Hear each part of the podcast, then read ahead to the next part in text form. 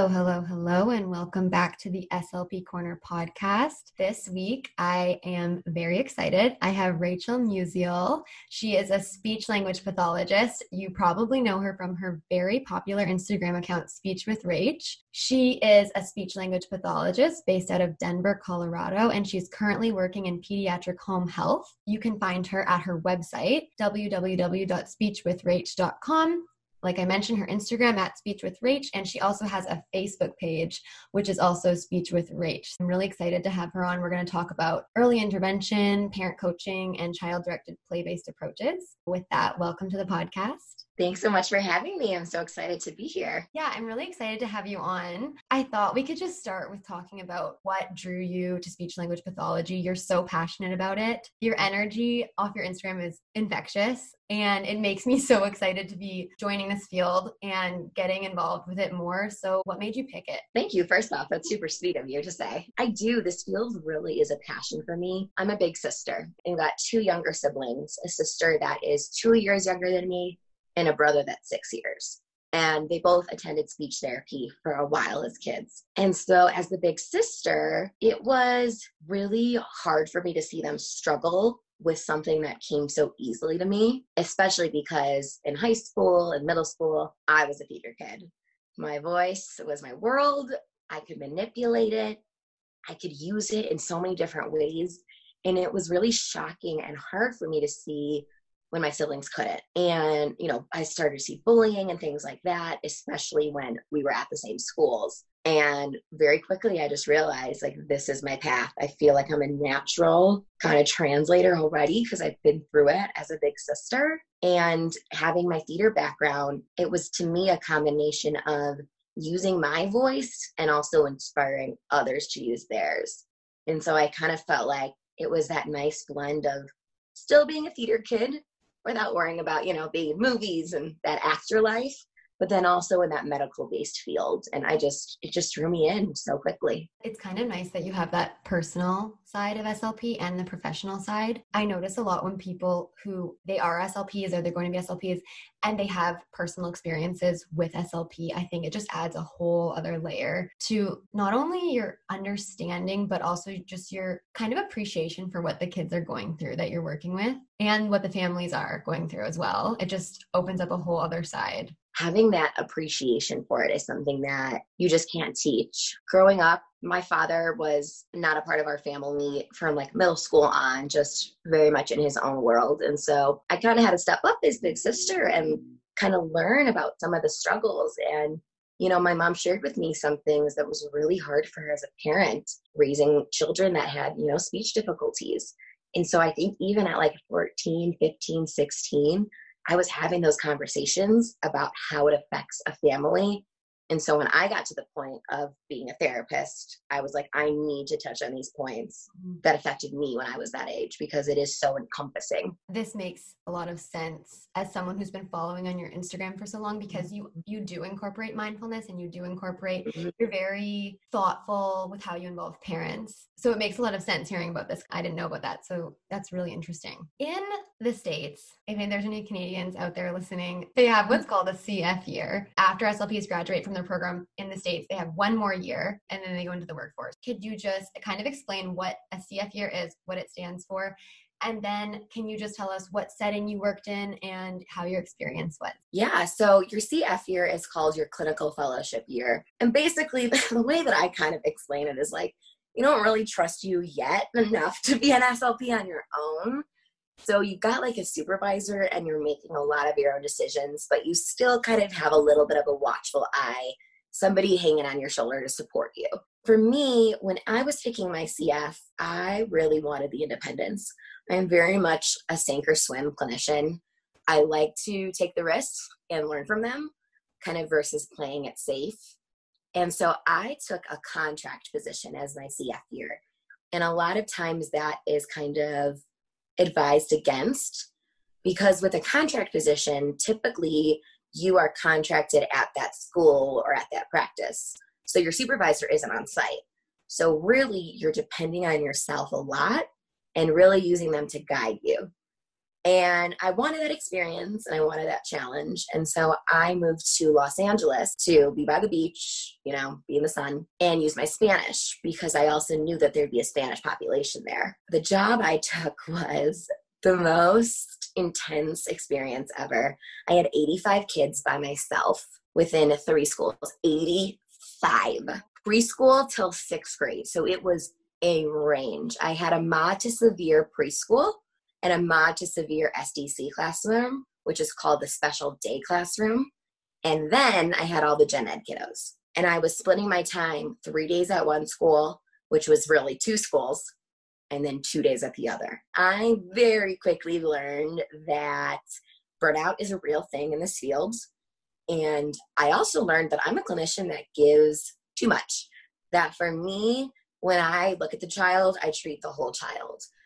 And so I started to struggle in the schools because I felt like there was a lot of pressure for this percentage to qualify and this score and this skill versus what does the child need?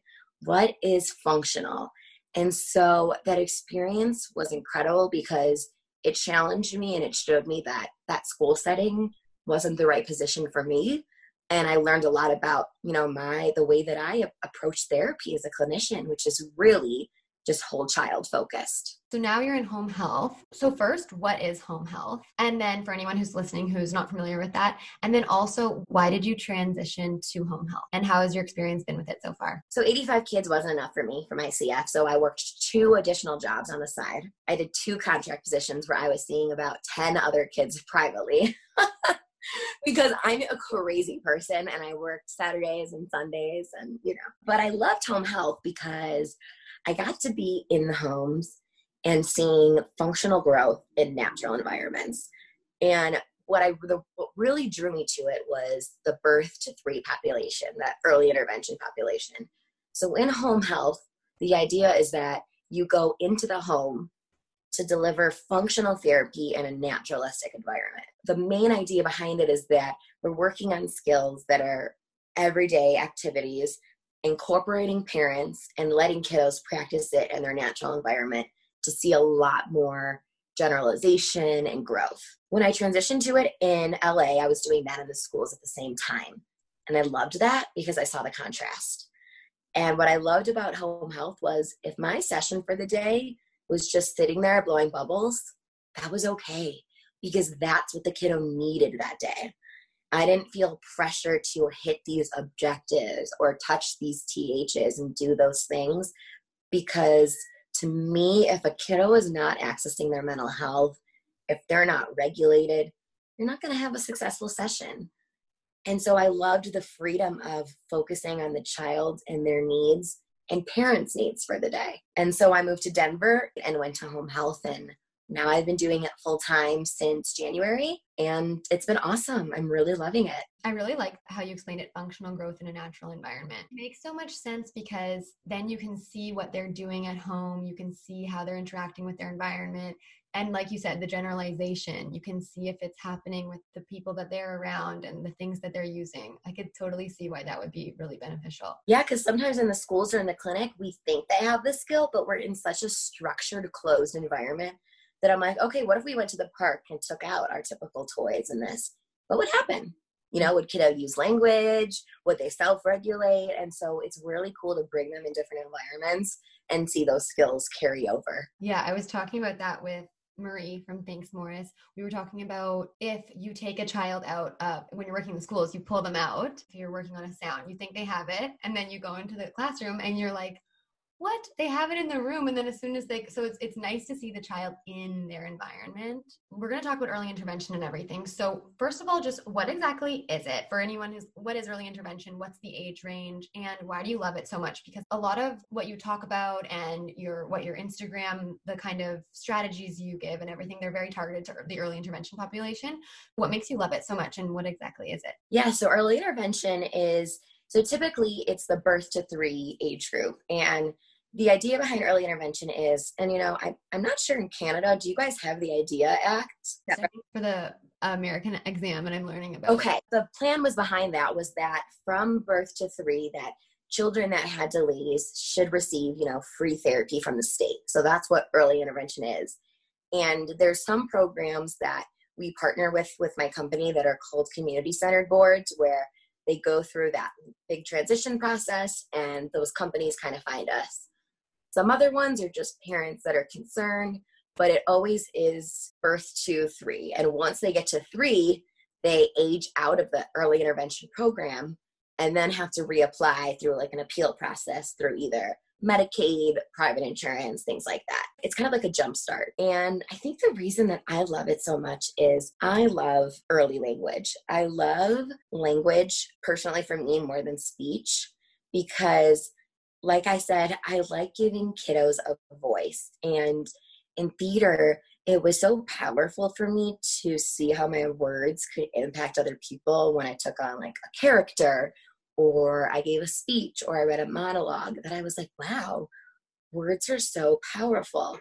And with my littles, I saw that there was a lot of frustration and a lot of communication of wanting to happen, but it wasn't there. And I felt like with my personality and my kind of experiences, I could be that person that helps them learn those first words and kind of build that relationship. And two, as an older sister, when my little sister was struggling, like I said, it was hard for me, you know.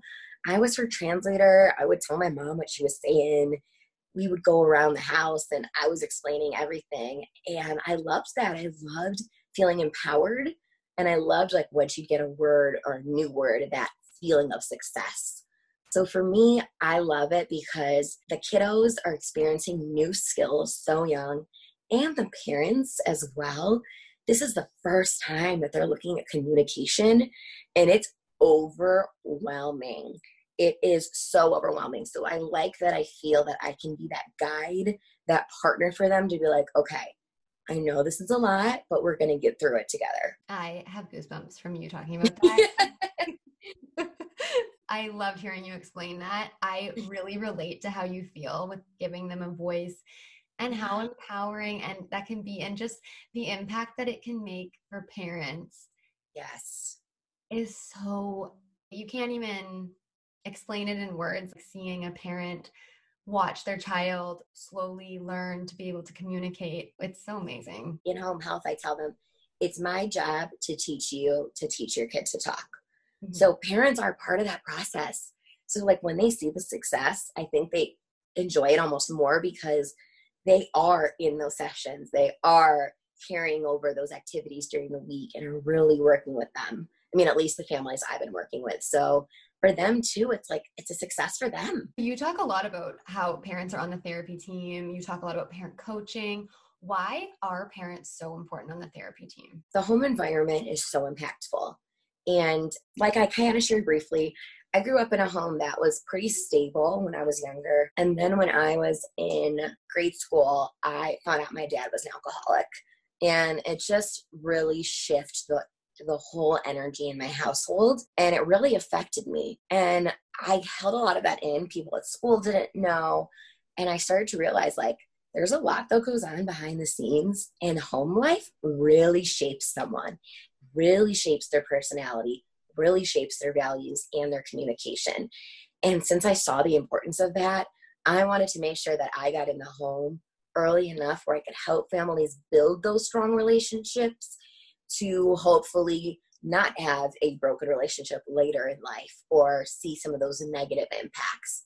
And so I just, I love when I've got my little communicators and parents that are very enthusiastic about getting them to learn because growing up, I kind of felt like my voice was stifled a little bit. You know, I couldn't speak up to my dad.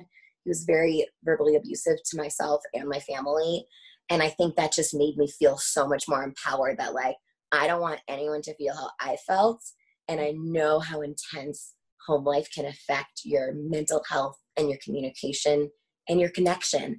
And so I wanted to get into the home and really make a difference and luckily too in home health if you see abuse if you see things going on you know you're a mandated reporter and sometimes you're the only eyes you're the only other eyes in the home that really get to see what's going on so you might be that kiddo's only advocate what we do it just goes so far beyond speech and language Yes. What are some strategies you use for communicating, coaching, and involving parents in your sessions? I always tell parents what I'm doing when I'm doing it. Sometimes we can take on the role of like, I'm the therapist, I'm going to do, versus like, here's what I'm doing, mom. Let me explain. I'm going to model and then I'm going to give you a chance. So I kind of set my sessions up where I've got some plans, but again, I kind of let kiddo lead the way. I see kind of what skill we're working on for the day, and then typically we focus on some kind of word, phrase, or strategy. So a lot of times for me, I'm focusing on like functional core words. So things like more, eat, help, want. And I'm using it in the session. I'm building a play based activity. I'm explaining to mom, and then I usually step back and say, okay, you want to try now? And mom will jump in and kind of lead the session and play with it. And then we end our sessions with being like, okay, this is going to be our focus for the week. You know, try it with your kiddo. Let me know how it goes. And the next week, the first question I always ask for every single session is, you know, what changes have we seen? What updates? How's kiddo feeling today? Did they get enough sleep last night? Just checking in kind of on that mental health and that kind of self regulation piece, and then giving parents strategies and going over things. I like how you have a very holistic stance and view. It's really nice to see. You do talk a lot about mental health and wellness with kids, and I think it's so important. It can't be emphasized enough that just checking in and seeing like how are they feeling? How was yesterday? Is there something going on later today? Like what's what's going on and what's making them feel how they're feeling right now? Right, and like sometimes too, you know, I'll look at my goals, and last week they were at thirty percent, and this week they're only at twenty. But I put in my note that mom shared that, you know, kiddo didn't get enough sleep last night. And okay, maybe we look into sleep. Now is sleep an issue? And I like that because when I'm in the home too, it opens up other areas that we maybe can think about, like vision or sleep or activity level or even family stability. Is there opportunity in the home for the child to play? What does the home environment look like? I really I challenge parents to be open with me and be willing to carry some of those things over. And I also share with them that I know it's overwhelming and it's okay to not do these things. Sometimes when I check in, they're like, oh, I, didn't get to, but I'm sorry. And I always say, you do not need to apologize. Anything I say to you is a suggestion to help better, you know, or to give it a try for your child. There's no have to, there's no need to, there's no oops, I didn't. It's I want to empower you to feel successful. And if you didn't have to use that strategy or that skill this week, then you didn't, and that's okay. You also have, because you've mentioned already a few times, kind of that you let the child lead and you see what they're interested in and what they're doing. So, can you tell me more about this? I think you you kind of call it like a child directed, play based approach. Yeah. I love play based approaches. I just think that they can be so helpful with really using that child's motivation to mm-hmm. on their goals. So can you just talk a little bit about that child directed play based approach? Yeah. So the reason I kind of started with that was, you know, the idea behind intrinsic and extrinsic motivation. You know, intrinsic motivation is when you're doing something because your soul, you know, your spirit, you want to do it, you're feeling empowered to do it. Extrinsic motivation is when you're doing something for money or for a sticker or for a prize. And I started to notice that when I switched to play based activities, my kiddos are way more intrinsically motivated because they were excited about the activity and involved. And in grad school, the Hanen program came and they did a talk for us about the It Takes Two to Talk program. And I remember there was this one slide, a little video of a boy that was like playing with a ball. And the mom had a teddy bear and kept saying, Look at the bear, look at the bear. And the kid was just sitting with the ball. And the presenter stopped the video and was like, Why would mom take out a new toy when there was an opportunity for language right there? The kiddo's already engaged. Why don't we use that? And then when I started changing my approach, I was like, oh my God, this is so much more successful. So, like, one day, for example, in the schools, we went down, me and another therapist, because she was struggling with this kid. And he would not do anything no sensory, no physical activity, no music, nothing. The whole session, he was pushing this big mat up and down on the wall. The whole session, just like pushing it up and down. And I looked at her, I said, This is what we're doing. And she's like, What do you mean? I'm like, He's interested. We're going to go up, up, up, up, up. push down, down, down, down, down. And she had never seen so much speech from him before. It wasn't what we had planned. Maybe it wasn't the most functional, but it was what he was engaged in and he was motivated by. And to see that change in him, I was like, whoa, this works. Like, of course, I like to challenge my kids sometimes and, you know, break away. I do a mix of unpreferred and preferred activities, but I typically like to start with something preferred so kiddos in that positive state of mind. And then I bring in those little challenges, like we'll add in maybe a character to their play, or I'll change the environment, or we'll go to a different room. So I'll add in things as we're playing, but I just see a lot more interest and a lot more success when my kids want to talk to me because it's a fun activity that they want to do that day. I really like how you broke that down into kind of why it works. It makes so much sense explaining it extrinsic versus intrinsic motivation. Yeah. That it it if you think about it, it's like we wouldn't be very interested in learning if we really wanted to learn with our notebook and then someone kept putting a laptop in front of us. Yeah. We would be like, I don't want to do this. I wanted to do with my notebook. So it's kind of like really just harnessing that interest that's already there. What you kind of just talked about was something a clinical educator taught me in one of my placements was it doesn't have to be the biggest, craziest change ever to kind of oh. start oh. showing variation, like just how you mentioned add a character or change the room. It's to us, it might seem like such a tiny variation, but that could be big for them. Oh, totally. Like I have one kiddo that we've been doing like las frutas, fruits for weeks because he loves them. But last week I took my puppet out and I said, Oh, cow wants to eat the fruit. So we were doing cow eats strawberries. They're like, la vaca come fresas and we added that in and it was still the same activity that kiddo goes to every week but we added that layer and mom was like oh this is super cool i didn't think about you know bringing in a toy or adding this part into it so there's a lot of expansion you can do with activities that kids are already motivated by. I was working with this one little kiddo in my last placement, and he didn't. This was the same clinical educator that taught me about the variations. Mm-hmm. He didn't. He didn't really like when things were changed up too much. So we were like racing cars. So then the change for that day was just instead of racing the cars one way, we raced it in a straight line, and that was like a big deal for him. But he he adapted, and the mom was. Yeah oh, okay. and he's not going to resist as much, you know? Mm-hmm. Like we talk about that zone of proximal development where we want to push kiddos, but enough that they're feeling supported in that, in when we're pushing them, and that we're giving them the skills when we push them. So, like for your kiddo that day, going in that line could have been the most challenging thing for him, but it showed him that he can adapt too. Mm-hmm. So, even just away from that language piece, I mean, the self regulation and the skill that it takes to do that is huge. And a lot of our kids don't have those skills. Yeah. yeah. So I learned so much from you, from your Instagrams. It's so helpful as as a new clinician, like just finishing grad school. I find that everything you post is just so helpful. I love seeing your stories do you have any advice or words of wisdom for SLPs or more specifically for early intervention SLPs, people that are we're working with these little kids? What what's your advice? I think the first thing I'll say is that you are you and that is your superpower. I think very early on I was comparing myself in grad school to, you know, this student or this clinician. And I was like, well, I don't do it that way. I do it this way.